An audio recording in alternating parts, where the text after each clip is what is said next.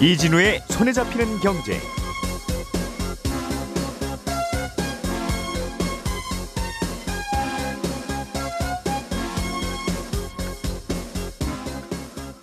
안녕하십니까 이진우입니다.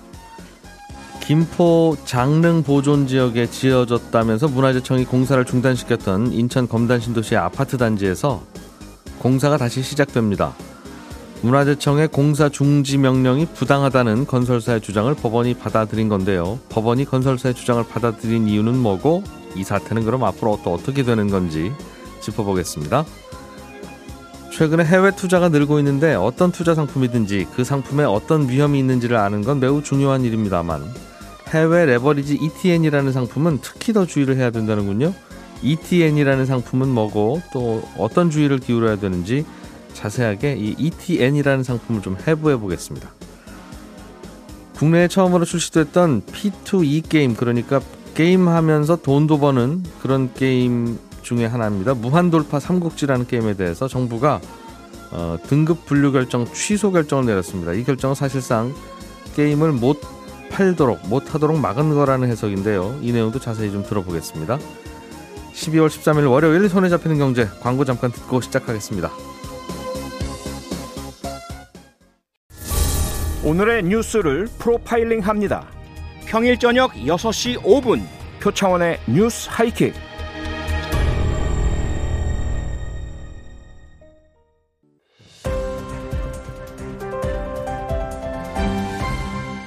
이진우의 손에 잡히는 경제.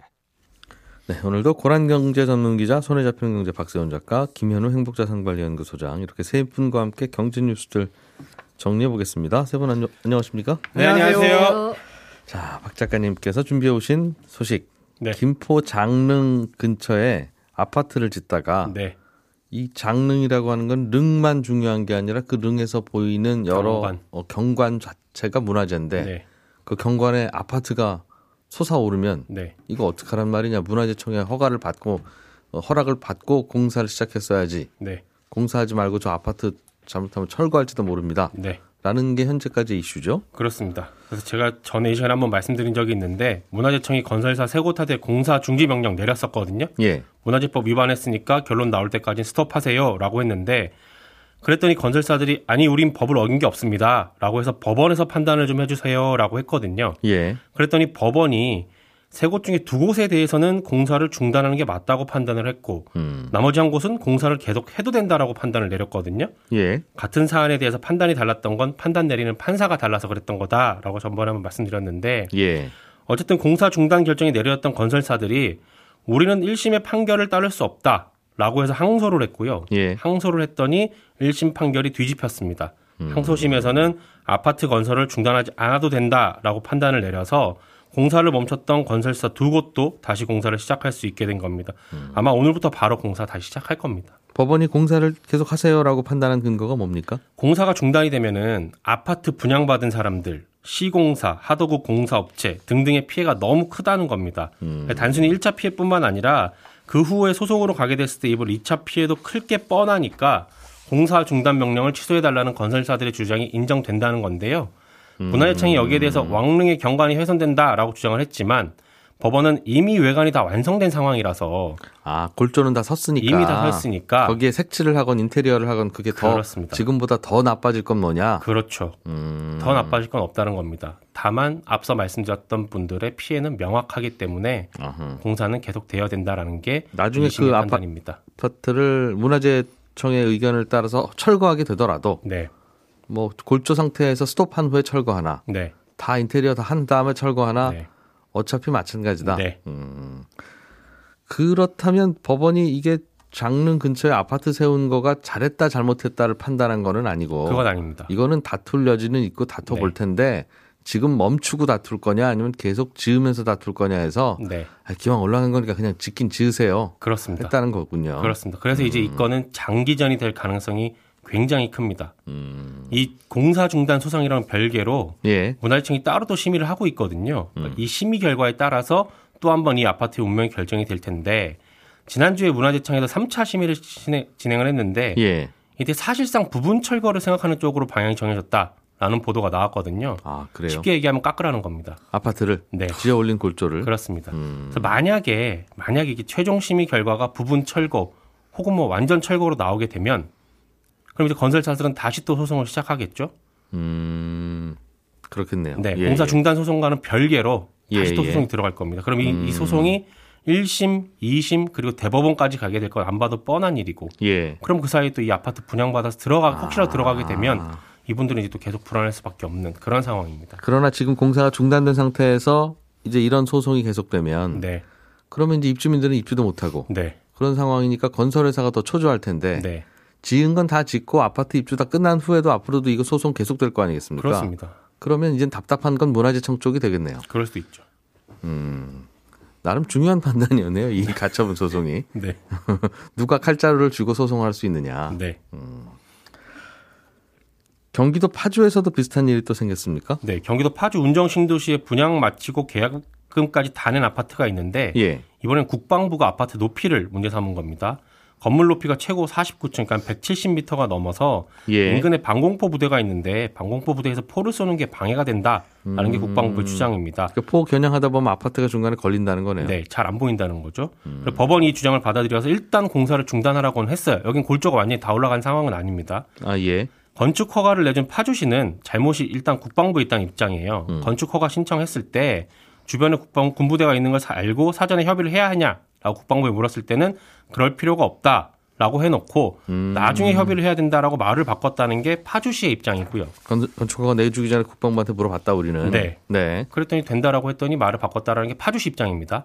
여기에 대해 국방부는 처음에는 운정 신도시 그 자체가 군사시설 보호구역이 아니라서 예. 아니니까 원론적으로 뭐 괜찮습니다라고 답은 했지만 신도시 안에 들어서는 아파트 단지들은 다시 예. 협의를 거쳐야 한다 라는 입장입니다. 예를 들면 2019년에 들어섰던 아파트 같은 경우에도 높이 관련해서 국방부랑 협의를 했고 국방부의 판단 결과에 따라서 높이를 일정 정도로 낮췄다라는 게 국방부 입장입니다. 그래서 이- 앞으로 이제 법원이 판단을 내릴 건데 대, 대략 한 한 달 정도 안에 최종 결정 내릴 겁니다. 여기도 이제 또 그동안은 계약자들이 불안할 수밖에 없는 구조입니다. 예전에는 군부대와 아파트가 굳이 이렇게 붙어 있을 이유가 서로 없었기 때문에 그렇죠. 그래서 이럴 일이 없었는데 이제 슬슬 아파트가 이제 특히 이제 수도권 근처에는 산속 들판 다 이제 들어오다 보니까 네. 부딪히는 게 많네요. 네. 야, 근데 이 장릉 근처에 이 아파트 문화재 관련해서는 지금은 아마 잔금을 안 치르고 계실 텐데 네. 공사가 계속되면 소비자들은 잔금 치르고 들어갈 거 아니겠습니까? 네. 어떤 단지는 아마 조만간 내야 될 겁니다. 잔금. 그렇게 되면 이젠 그 이후에 소송이 진행될 건과 관련해서도 네. 이해관계자가 또 달라질 것 같은데요. 이 소비자들은 자칫하면 소송 결과로 아파트가 헐릴 수 있는 이 아파트를 네. 잔금 치르고 들어가야 되는지. 네. 그러니까 예를 들면 중간에 공사가 중단됐다면 어차피 잔금은 못 치르는 상황이고 못 들어가는 상황이니까 집단 행동도 가능하고 네. 그런데 이제는 소비자마다 뿔뿔이 나는 그냥 들어갈랍니다 하는 분도 계실 거고 네. 아니 나는 위험해서 안 들어갈랍니다 하는 분도 계실 거고. 계약상에도 그 복잡해지겠네요. 건설에 문제가 있으면은 예. 돌려주는 것으로 되어 있는데 예. 건설이 다 되고 입주까지 가능한 상태라고 한다면 이제 건설사 음. 입장에서는 아, 그동안의 중도금이나 이런 것들을 돌려줄 필요는 없어지는 거죠. 이러나 저러나 건설사는 이제 손털수 있게 됐겠네요. 되겠네요. 점점 더. 김현우 소장님, 네. 해외에 상장된 주식이나 상장된 ETF, 네. 어, ETN이라고 하는 것도 상장이 되어 있는 뭐 펀드 비슷한 거라고 알고 있는데 네. 이거 좀 주의해야 될 게 있다. 네, 그렇습니다. 소식입니까? 오늘 예. 금감원이 보도자료를 내놨는데요. 지금까지 이런 뭐 주식이나 아니면 뭐 ETF, ETN 관련해서 민원이 발생했을 때는 대부분 1인 매매 때문에 예, 발생한 겁니다. 그러니까 1인 매매는 뭐냐면 말 그대로 다 1임하는 겁니다. 내 대신 뭐 주식을 사고 팔아 주세요. 맡겨 놓는 건데 음. 그렇게 맡겨 놓은 과정에서 잘못 증권사에서 운용을 해서 손해가 크게 나거나 예. 아니면 수익은 별로 안 나는데 매일매일 사고 팔고 하면서 수수료만 많이 발생했거나 음. 이런 과정에서 분쟁이 발생하는 게 주된 여지까지 민원이었거든요. 그런데 최근에는 특이하게 1인 매매 그 행위 자체가 아니라 이 상품 자체에 대한 분쟁이 발생을 했는데 예. 아, 이거에 대해서 증권사의 과실이 인정돼서 어, 손해배상을 해라라는 결론이 난 겁니다. 음. 그러니까 어떤 뭐 주식을 사세요라고 했는데 그 주식 자체에 문제가 있다 이렇게 본 거죠. 그러니까 금감원이 이런 또 비슷한 분쟁이 나중에 발생을 하면 앞으로 처리 방향도 내놨는데 향후에 해외에 상장된 주식이나 ETF 그리고 요번에 문제된 ETN과 관련된 분쟁이 발생을 하면 해외 주식이나 이런 상품들은 뭐 환율 위험도 있고라는 그 등등의 일반적인 위험 외에도 음. 그 상품 개별적인 위험을 제대로 설명을 했느냐 또 집중적으로 들여다보겠다라고 어, 밝혔습니다. 정확히 무슨 말인지 잘은 모르겠는데 네. 해외에 상장된 ETF를 추천하거나 설명할 때 예, 잘해라 그렇습니다. 그 얘기죠. 그렇습니다. 지금- 보통 우리가 근데 해외 음. ETF나 어떤 주식을 사고 팔 때는 예. 예를 들어 아마존 주식을 사고 팔 때 아마존이 이런 위험이 있고요. 뭐 이렇게 재무 구조가 되어 있고라는 설명을 하지는 않잖아요. 그렇죠. 손님이 알아서 판단해서 아마존이 좋을 것 같으면 사시고 네, 그렇습니다. 아니면 마시고. 뭐 ETF나 ETN도 마찬가지로 예. 뭐 거래 상황에서 어떤 환율의 위험이라든가 뭐 손실의 위험이 등락폭이 어디까지 있습니다 정도만 이제 설명할 뿐이었는데 음, 지금부터는 그거보다 더 자세하게 설명해라. 예 특히나 이제 ETF, ETN에 대해서는 어, 훨씬 더 꼼꼼하게 들여다보겠다라고 한 겁니다. 왜요? 왜 이게 특별히 뭔가 문제가 있어서 그래요? 네, ETN이 과거에는 그렇게 흔한 상품도 아니었고 그리고 해외 투자 자체도 그렇게 흔하지가 않은 일이었는데 네. 해외 투자를 많이 하다 보니까 이런 대상들이 많이 늘어난 거죠. 그러니까 ETN이란 상품은 그냥 ETF와 비슷한 상품이라고 보시면 됩니다. 투자자가 투자를 하기에는 지수를 추종하고 음, 어, 그리고 주식처럼 거래할 수 있다. 이런 정도고 차이점이라고 한다면 뭐 만기가 있다거나 아니면 이제 발행 당시에 에, 이 발행한 곳이 증권사에서 발행을 하거든요. 증권사에서 발행을 할 때 우리는 이걸 상장 폐지를 언제 어떤 상황에서 할 수 있습니다라는 특정 조건을 뭐 명시하는 정도 그런 것들의 차이점만 있어요. 그러니까 ETF라는 게 예를 들면 유가를 따라가라. 네네. 그러면 유가를 따라가도록 설계되어 있는 그, 그 덩어리죠. 예, 그걸 그렇습니다. 그걸 사면 그냥 나는 우리 집에 마당에 유- 기름을 사다 놓- 쟁여놓은 거와 같은 거의 효과. 비슷한 예 같은 효과입니다. 그게 ETN도 ETF인데 네. ETN은 ETN은 똑같습니다. ETN도 아, 그렇게 하는 건 거예요? 똑같은데 예. 지금 상장되어 있는 것들을 보면 ETF와 동일한 상품은 없고 예를 들어 ETF 시장에 원유와 똑같이 움직여라라는 상품이 있다면 음. 그런 동일한 상품을 ETN으로 만들 수 없도록 우리나라 시장에는 그렇게 되어 있고 예. 대신에 뭐 두 배로 움직이거나 거꾸로 아. 움직이거나 뭐 세 배로 움직이거나 이게 ETF는 펀드다 보니까 규제가 굉장히 좀 심한데 예. ETN은 그거보다 규제가 좀 덜해요. 그러다 보니까 좀 다양한 상품들을 만들어낼 수가 있습니다. ETN은 증권사 신용으로 발행하는 네. 증권이라서요. 그냥 다양하게 아무렇게나 만들 수 있는데 설계할 수 있습니다. 그 안에 없어요. 그 선물이. 규제가. 음. 음, 그런데 이제 문제는 요, 예, 예, 요 예. 문제가 된 상품 같은 경우에는 증권사 직원이 권유를 했는데 예. 두달 만에 상장 폐지가 돼버린 거예요. 예. 마이너스가 크게 난 상황에서. 뭐랑 관련된 거였어요? 이거? 원유와 관련되어 있는데 원유 값의 세배로 움직이도록 되어 있는 상품이었습니다. 아하, 예, 예. 예. 그런데 하필이면 크게 손실이 난 거의 뭐 90% 이상 손실이 난 상황에서 상장 폐지가 되다 보니까 민원이 발생을 했고 음, 그런 상황에서 과정을 들여다 보니까 증권사 너희들이 투자 권유 과정에서 잘못을 했다라는 게 인정이 된 겁니다. 음, 그 원유 가격의 세배로 움직이도록 되어 있으니까 네. 원유가 10% 오르면 이, 이, 이거는 3, 4%, 30% 오르는 거고 수익이 나는 거죠. 10% 빠지면 마이너스 30% 30이 손실이 되고 거고요. 그렇게 예. 크게 움직이는 건데 네. 그렇게 움직이도록 하고 저희가 돈 드리겠습니다. 그렇습니다. 맞추시면 예. 음, 그런 게임이었을 텐데 잘못해서 상장 폐지가 됐다고요? 예. 왜 그렇죠? 왜, 왜 상장 폐지가 이 됐죠? 상품 같은 경우에는 그런 조건들이 명시가 되어 있었어요. 그러니까 어느 일정 부분 이상 그 밴드를 넘어서게 되면 음. 그때에 대해서는 우리가 이 상품을 조기 청산할 수 있다. 그냥 중간에 다 상장 폐지하고 그 돈을 드리겠습니다라는 것이었는데 남은 돈을 그렇습니다. 근데 그거를 설명을 안 했다는 거죠. 아, 그 처음에 우리는 100불로 시작합니다. 네. 그런데 이제 이 원유값이 20% 떨어지면 우리는 60% 떨어지는 거니까 40불 된 거예요. 그렇습니다. 거기서 10%더 떨어지면 이건 3배니까 30%더 떨어지는 거니까 네. 20몇 불 되는 건데 우리는 하여튼 30불 이하로 가면 그냥 청산하고 게임. 끝내는 걸로. 예. 이건 상품은 그런 겁니다. 였는데 그런 거였는데 이제 아. 투자 권유 과정에서 그럼 그걸 어떻게 설명을 했냐?